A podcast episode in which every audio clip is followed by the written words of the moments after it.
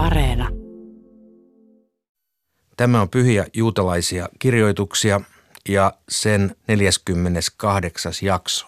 Tänään siirrymme uuteen tekstiosioon sikäli, tai pysymme oikeastaan juhlapyhiä koskevissa teksteissä, kuten viime jaksossakin, mutta sikäli siirrymme uuteen varsin merkittävään jaksoon, että siirrymme pääsiäisjuhlan viettoon, eli pääsiäiskertomuksen pariin. Ja nyt varmaankin läsnä olevat asiantuntijamme valaisevat tätä asiaa hieman lisää jo ennen kuuntelua. Paikalla ovat siis tuttuun tapaan Riikka Tuori, Simon Liivson ja Tapani Harviainen. Heipä hei.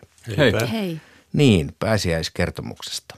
Pääsiäiskertomus on se kertomus, joka on traditionaalisesti luettu juutalaisella pääsiäisaterialla, siis pääsiäisen aattoiltana, näin meikäläisittäin ajoittain.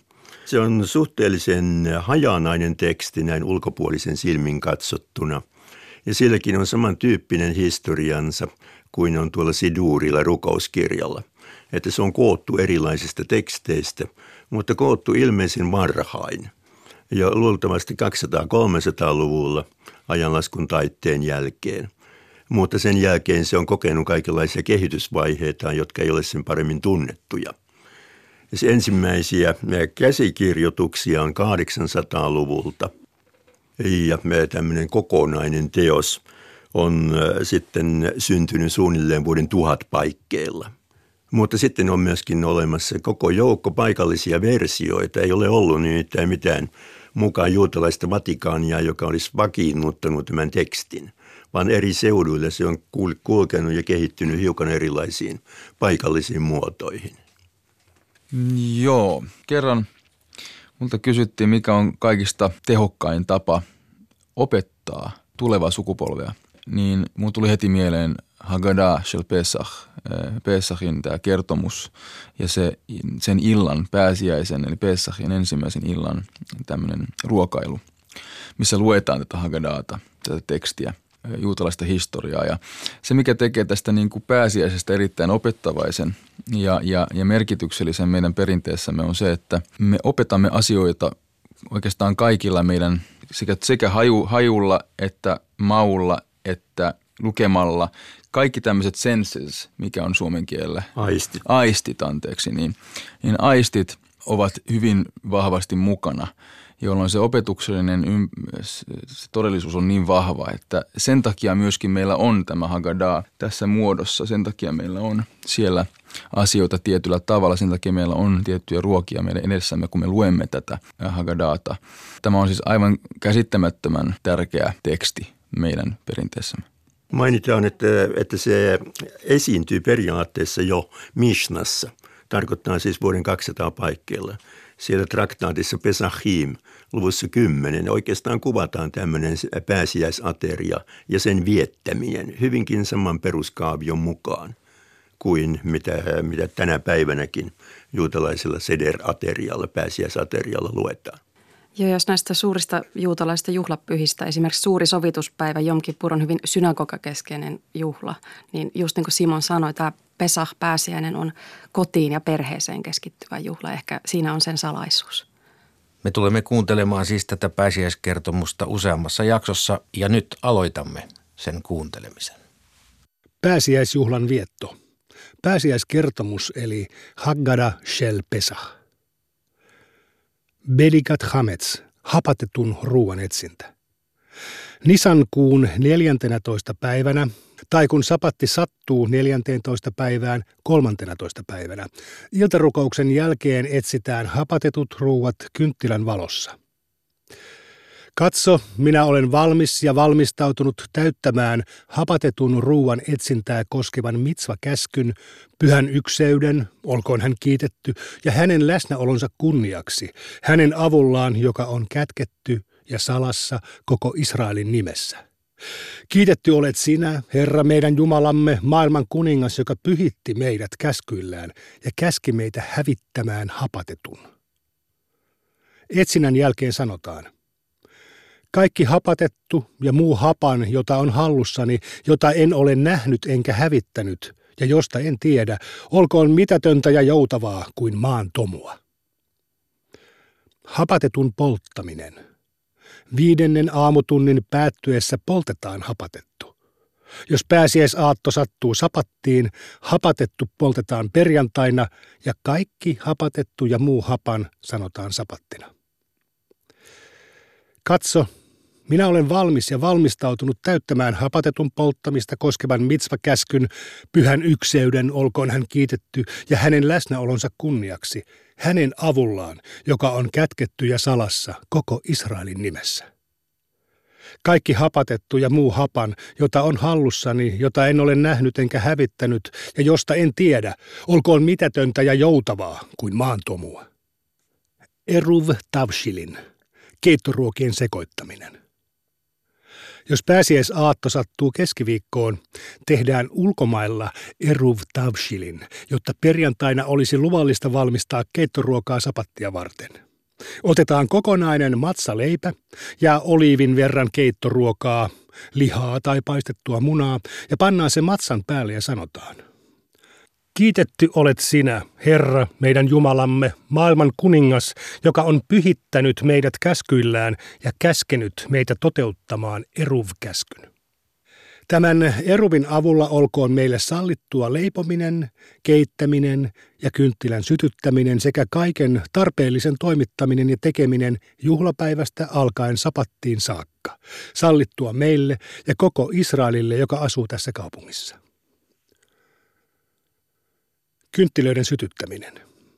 Kiitetty olet sinä, Herra, meidän Jumalamme, maailman kuningas, joka on pyhittänyt meidät käskyillään ja käskenyt meitä sytyttämään sapattikynttilän ja juhlapäivän kynttilän. Kiitetty olet sinä, Herra, meidän Jumalamme, maailman kuningas, joka on antanut meidän elää ja pitänyt meidät yllä ja tuonut meidät tähän hetkeen saakka. Ja näin järjestellään. Pöytään Seder-aterian isännän vierelle asetetaan vati ja sille kolme liinalla peitettyä matsaleipää. Niiden päälle ylös oikealle koipiluu ja vasemmalle muna. Alas oikealle haroset, kastikesseos ja vasemmalle karpasvihannekset. Keskelle asetetaan katkerat maror-yrtit. Pääsiäisaterian järjestys. Kaddesh, viinin pyhittäminen. Urhats käsien peseminen. Karpas, suolaveteen kastettujen vihannesten syöminen. Jahats, keskimmäisen matsan halkaiseminen kahtia. Magid, pääsiäiskertomuksen lukeminen. Rohtsa, käsien peseminen rukouksen kerran ennen ateriaa. Motsi matsa, matsan siunaaminen. Maror, katkerien maror-yrttien kastaminen haroset kastikkeeseen. Koreh, matsan syöminen maror-yrttien kerran. Shulchan oreh, juhlaaterian syöminen. Tsafun, piilotetun afikomanin syöminen. Bareh, ruokasiunauksen lukeminen. Hallel, Hallel, ylistysrukouksen lukeminen. Nirtsa, loppulaulut ja rukous luojan tahdon mukaan. Kaddesh, seder-illan kiddus. Täytetään ensimmäinen viinilasillinen. Katso, minä olen valmis ja valmistautunut täyttämään neljästä viinimaljasta ensimmäistä maljaa koskevan mitsvakäskyn pyhän ykseyden. Olkoon hän kiitetty ja hänen läsnäolonsa kunniaksi. Hänen avullaan, joka on kätketty ja salassa koko Israelin nimessä. Sapattina aloitetaan tästä. Tuli ilta ja tuli aamu, näin meni kuudes päivä. Näin tulivat valmiiksi taivas ja maa ja kaikki mitä niissä on. Jumala oli saanut työnsä päätökseen ja seitsemäntenä päivänä hän lepäsi kaikesta työstään. Ja Jumala siunasi seitsemännen päivän ja pyhitti sen, koska hän sinä päivänä lepäsi kaikesta luomistyöstään. Tämä on kertomus siitä, kuinka taivas ja maa saivat alkunsa silloin, kun ne luotiin. Sapatti-iltana jatketaan lukemalla seuraava teksti ja siitä myös suluissa olevat kohdat. Arkiiltoina lukeminen aloitetaan vasta tästä, eikä suluissa olevia kohtia lueta. Huomatkaa, hyvät herrat. Kiitetty olet sinä, Herra meidän Jumalamme maailman kuningas, viiniköynnöksen hedelmän luoja. Kiitetty olet sinä, Herra, meidän Jumalamme, maailman kuningas, joka on valinnut meidät kaikkien kansojen joukosta ja korottanut meidät kaikkien kielten joukosta ja pyhittänyt meidät käskyllään. Sinä, Herra, meidän Jumalamme, olet rakkaudessasi antanut meille lepoa varten sapatit ja iloa varten juhlapäivät – riemua varten juhlat ja pyhäpäivät, rakkaudessasi tämän sapatin päivän ja tämän happamattoman leivän juhlan, meidän vapautuksemme hetken, pyhän kokoontumisen muistoksi Egyptistä lähdöstä. Totisesti sinä olet meidät valinnut ja meidät pyhittänyt kaikkien kansojen joukosta ja sapatin ja antanut meille omiksemme pyhät juhlasi, rakkaudessasi ja suopeudessasi, iloa ja riemua varten. Kiitetty olet sinä, Sapatin ja Israelin ja juhla-aikojen pyhittäjä. Havdala siunaus juhlan sattuessa Sapatin iltaan, lauantaihin. Kiitetty olet sinä, Herra meidän Jumalamme, maailman kuningas, tulen valojen luoja. Kiitetty olet sinä, Herra, meidän Jumalamme, maailman kuningas, joka teet eron pyhän ja arjen välillä, valon ja pimeyden, Israelin ja muiden kansojen, seitsemännen päivän ja kuuden työpäivän välillä. Sinä olet tehnyt eron sapatin ja juhlapäivien pyhyyden välillä ja pyhittänyt kuuden työpäivän joukosta seitsemännen päivän, olet erottanut ja pyhittänyt sinun pyhyydelläsi kansasi Israelin. Kiitetty olet sinä, Herra, joka teet eron pyhän ja pyhän välillä. Kiitetty olet sinä, Herra, meidän Jumalamme, maailman kuningas, joka on antanut meidän elää ja pitänyt meidät yllä ja tuonut meidät tähän hetkeen saakka. Juodaan ensimmäinen lasellinen vasemmalle kallistuneena. Urhats. Pestään kädet lausumatta käsien pesemisen siunausta. Karpas. Otetaan hieman karpasvihanneksia ja kastetaan niitä suolaveteen ja lausutaan siunaus. Siunaus osoitetaan myös maror-yrttejä koskevaksi. Kiitetty olet sinä, Herra, meidän Jumalamme, maailman kuningas, maan hedelmien luoja. Syödään niitä kallistumatta oikealle tai vasemmalle. Jahats. Kolmesta matsaleivästä keskimmäinen halkaistaan kahtia. Suurempi osa piilotetaan afikomaniksi ja pienempi osa pannaan paikoilleen kahden matsan väliin. Magid. Kohotetaan sedervatia yhdessä liinan alta paljastettujen matsaleipien kanssa ja sanotaan. Tämä on hätäleipää, jota isämme söivät Egyptin maassa. Jokainen nälkäinen tulkoon ja syököön. Jokainen puutteen alainen tulkoon ja viettäköön pääsiäistä kanssamme. Tänä vuonna täällä, ensi vuonna Israelin maassa, tänä vuonna orjina, ensi vuonna vapaina miehinä. Ma nishtanna. Täytetään toinen viinilasillinen ja juhlavieraista nuoren kysyy. Miksi tämä ilta on erilainen kuin muut illat? Sillä kaikkina iltoina me syömme hapatettua leipää ja matsaa, mutta tänä iltana se kaikki on matsaa.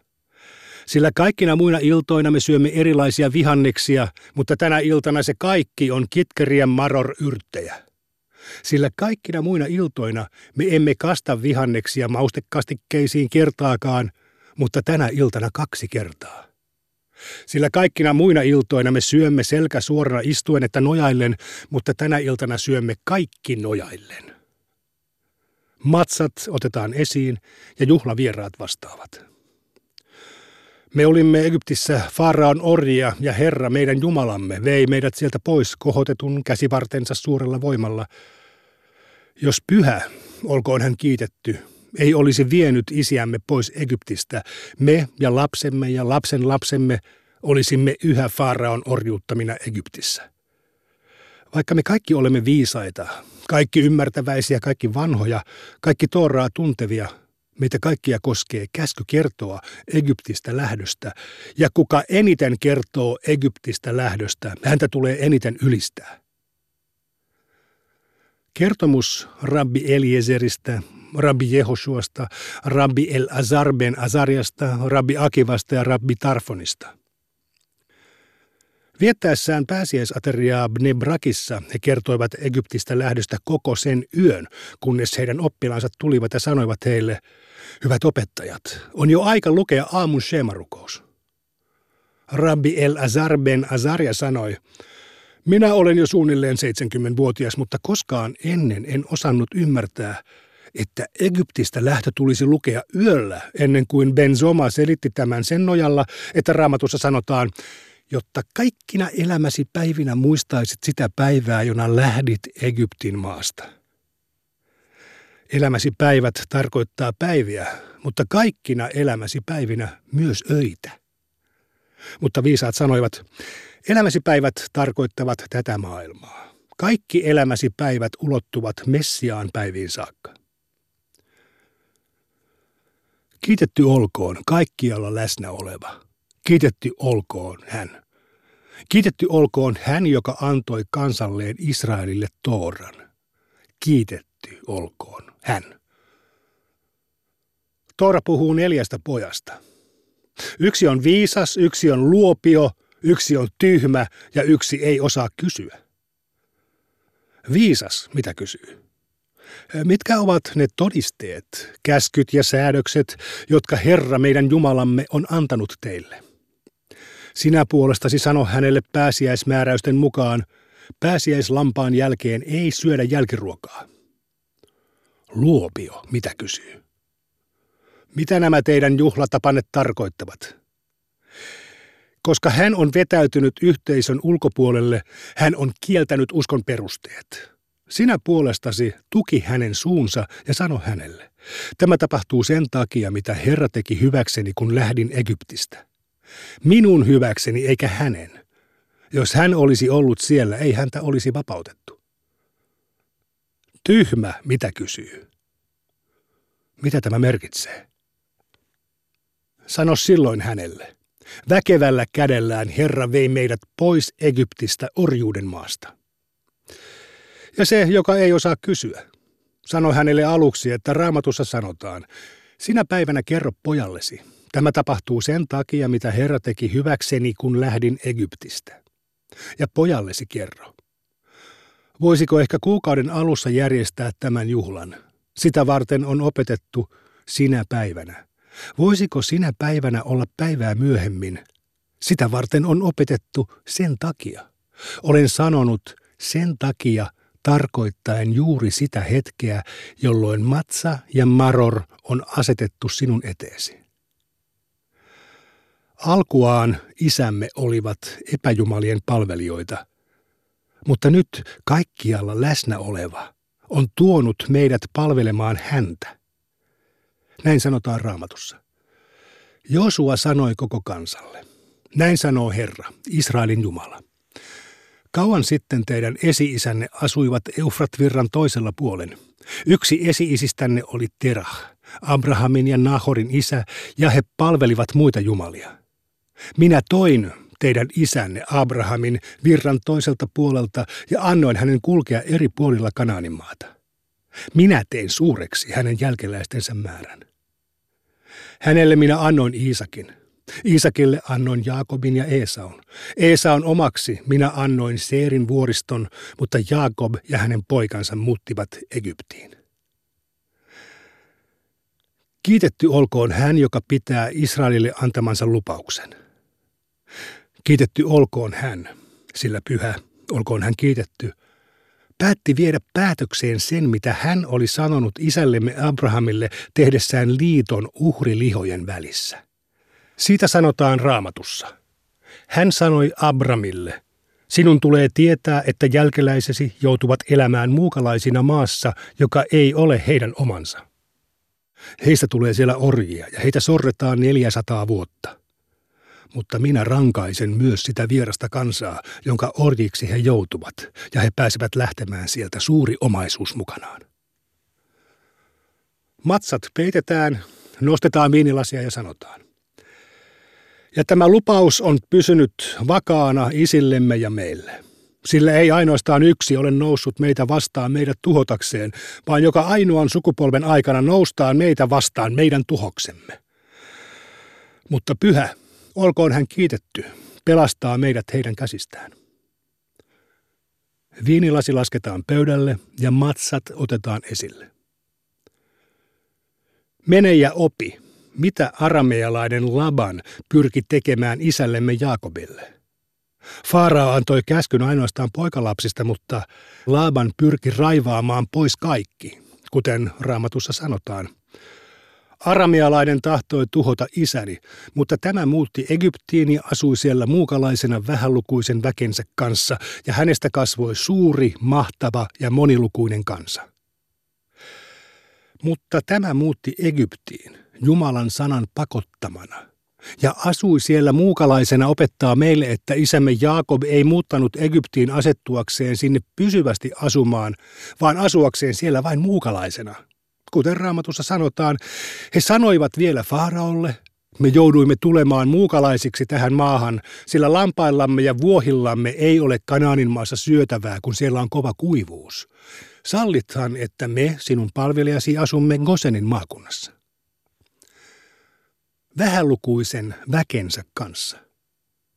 Kuten raamatussa sanotaan, kun esi-isänne menivät Egyptiin, heitä oli vain 70 mutta nyt on Herra teidän Jumalanne tehnyt teidät lukuisiksi kuin taivaan tähdet. Ja siellä heistä tuli kansa opettaa meille, että Israelista tuli siellä erityinen kansa. Suuri, mahtava, kuten raamatussa sanotaan.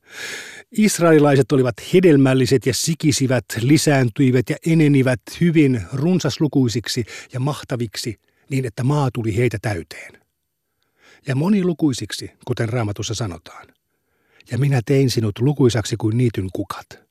Sinä kasvoit ja vartuit, kehityit täydeksi naiseksi, sinun rintasi kaartuivat kiinteinä ja hiuksesi kasvoivat ja tuuheutuivat. Mutta sinä olit alaston ja paljas. Minä kuljin sinun ohitsesi ja näin sinut veressäsi potkimassa ja minä sanoin sinulle, kun olit siinä verissäsi, jää eloon. Ja minä sanoin sinulle, kun olit siinä verissäsi, jää eloon. Näin käynnistyi pääsiäiskertomus, joka jatkuu siis seuraavissa jaksoissa.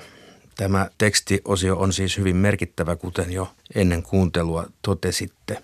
Nyt varmaankin tätä merkittävyyttä olisi syytä hieman jäsentää ja avata kuuntelijoille. Olkaa hyvä. Ehkä olisi hyvä lähteä tuosta, mitä tätä tarkoittaa, tämä hapatetun ruoan etsintä. Miksi ei saa syödä hapatettua ruokaa pääsiäisenä? Ja miksi haetaan joka ikinen ruoan murukin ja sitten vielä poltetaan?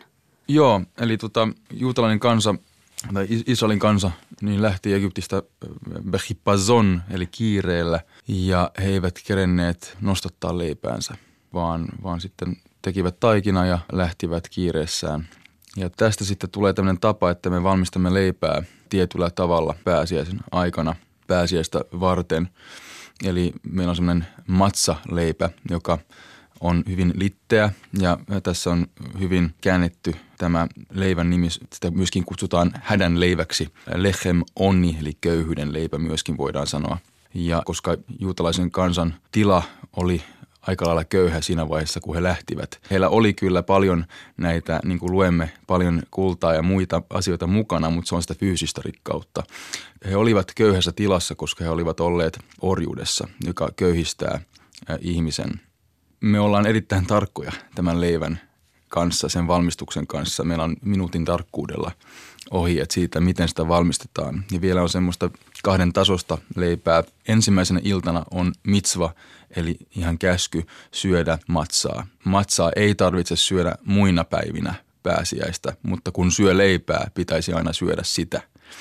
Ja kun sitä syö ensimmäisen siinä illallisessa sederissä, niin meillä on tietyt tavat, miten me syödään sitä. Ja on käsky syödä tämmöistä shmura-matsaa, eli vartioitua matsaa, joka on vielä semmoista niin kuin ihan siitä tavallaan teosta, siitä viljan teosta, sadon korjuusta vahdittua se prosessi. Se on sitä, mitä meillä on tapana syödä ensimmäisen iltana. Sen jälkeen sitten pitkin Pesach-pyhää voidaan syödä ihan tämmöistä tavallista matsaa, joka on siis vaan valmistettu tällaisella lyhyellä ajalla ilman hiivaa. Eikä voi suomalaisessa sanoa, että se vähän niin kuin semmoista kuivaa näkkileipää se on, muistuttaa. Se on vähän kuiva, kuiva, joo kyllä. Miten tämä hapattaminen liittyy tähän leipään? No kun hi, hiiva niin kuin nostattaa taikinan ja hiivaa ei niin kuin käytetä. Sitten se on semmoinen litteä. Se, on se ihan varmasti litteä. on millään tavalla Koska kaikki hapa on, on kiellettyä muistona siitä, että jouduttiin lähtemään niin kiireesti liikkeelle pakenemaan Egyptistä, että ei ehditty hapattamaan leipää, saatu hapan taikinaa. Ja sitten on vielä tämmöinen ylimääräinen syy myöskin sille, että tämmöinen hasidinen, tämmöinen kabbalistinen syy sille, että me syömme tällaista leipää on myöskin se, että meidän egomme on silloin litteä. Eli tuota, me emme ole tämmöisiä paisuneita niin kuin normaali leipä tämän, tämän pyhän aikana. Ei, en sano sitä, etteikö niin kuin tietynlainen ego olisi hyväksi sitten kuitenkin, kun me syömme kuitenkin tavallista leipää koko vuoden.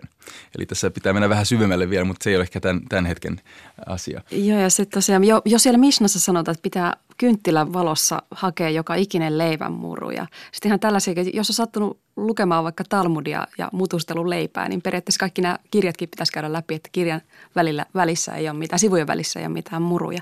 Mutta tästä muuten kanssa Simon, eikö tota, Askenaasilla ja Sefardilla isoja eroja näissä. Eli Askenaaseilla on tai eurooppalaistaustaisilla juutalaisilla on tällaisia tapoja, että jos on pelkoa, että millään tavalla näitä tiettyjä viljoja on säilytetty samoissa tiloissa, niin esimerkiksi riisiäkään ei saisi syödä.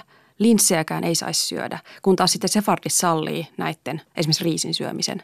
Periaatteessa ihan totta, mutta kuitenkin esimerkiksi marokkolaiset ei syö riisiä. Eli ja, paljon vaihtelua. Eli paljon siis. vaihtelua myöskin Sefardien sisällä.